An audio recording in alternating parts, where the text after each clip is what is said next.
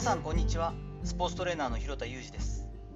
アスリートスポーツ現場でトレーニング指導をしたりスポーツ施設や現場のディレクションをしたりトレーニングに関する情報発信をしたりしています。最初に告知をさせてください。2022年6月3日の金曜日5日の日曜日にトレーナーに必要な10年後も生き残るための戦略2022というオンラインセミナーを開催します。それぞれ内容は同じで午後8時から9時までを予定しています。参加費は2000円です。興味のある方は概要欄の紹介ページ URL をぜひご覧ください。この音声配信からもですね3名4名か4名ほど、えっと、このこ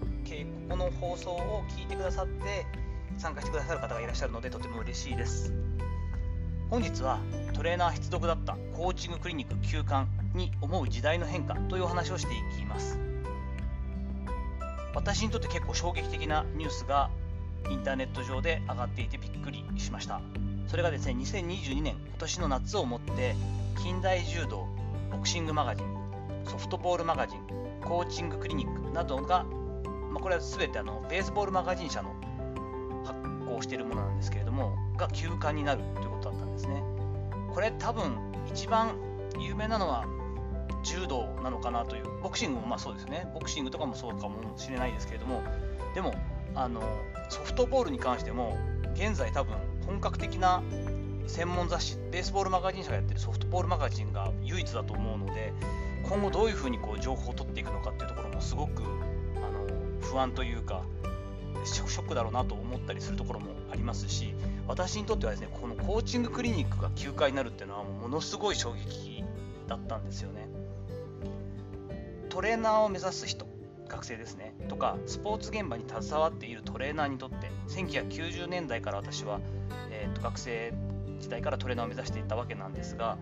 そこから1990年代から2010年ぐらいまで20年ぐらいはもうこのコーチングクリニックだったりとかトレーニングジャーナルだったりとかスポーツメディスンだったりっていうこの書籍っていうのはですね雑誌っていうのは月刊誌っていうのはもう必読書だったんですよね。読んでない人はいないはずだと思いますし学生でお金がなかったりした時に体育大学だったり体育系の専門に進んでる人は学校で読んだりとかですね欠かさずしていた雑誌でした。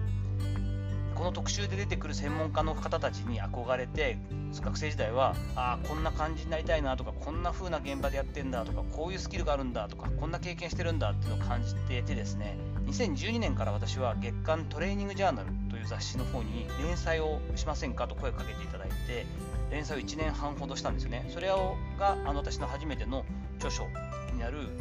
本につながるんですけれども本当に感動しました。自分の名前が載ってることに感動して2017年と2020年に2回ほど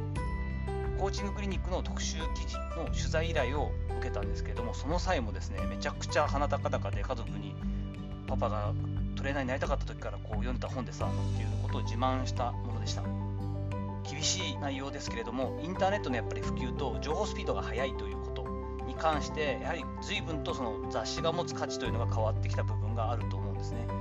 寂しいんですが利益を上げる書籍媒体としてはちょっと時代の変化に伴って合わなくなってきている部分がどの雑誌もあるのかなというのを感じています。盤石であり間違いないと思っていた私にとってインフラである本とか雑誌そしてまあやり方に関してももっと今今当たり前と思っているものはいっぱいあるんですけれどもあっという間に変わる時代だなというのを改めて感じています。ウェブの使い方にしてもそうですしオンラインオフラインの捉え方もうこれねバーチャルリアルじゃないですけど要するにまあアバターを使った世界とかも当たり前になってくるはずですし情報の価値、ね、新しい情報がいいとか正しい情報が早い情報がいいかっていうことでも多分価値自体の考え方も変わってくるはずだなと思っています時代のルールチェンジに合わせて自分の戦い方働き方をカスタマイズしていくこういった必要性は我々誰にとってもどんどんどんどんさらに必要になってくるだろうなというのを思って危機感を持ったニュースだったりしました。さていかがだったでしょうか？本日はトレーナー必読だったコーチングクリニック休館に思う時代の変化というお話をさせていただきました。本日の話のご意見やご感想などあればレター機能を使ったりコメント欄にお願いいたします。いいねやフォローも引き続きお待ちしております。どうぞよろしくお願いします。Twitter も頑張っておりますのでぜひぜひまだの方は Twitter の方もフォローしていただけると嬉しいです。本日も最後までお聴きいただきありがとうございました。この後も充実した時間をお過ごしください。それではまたお会いしましょう。広田裕二でした。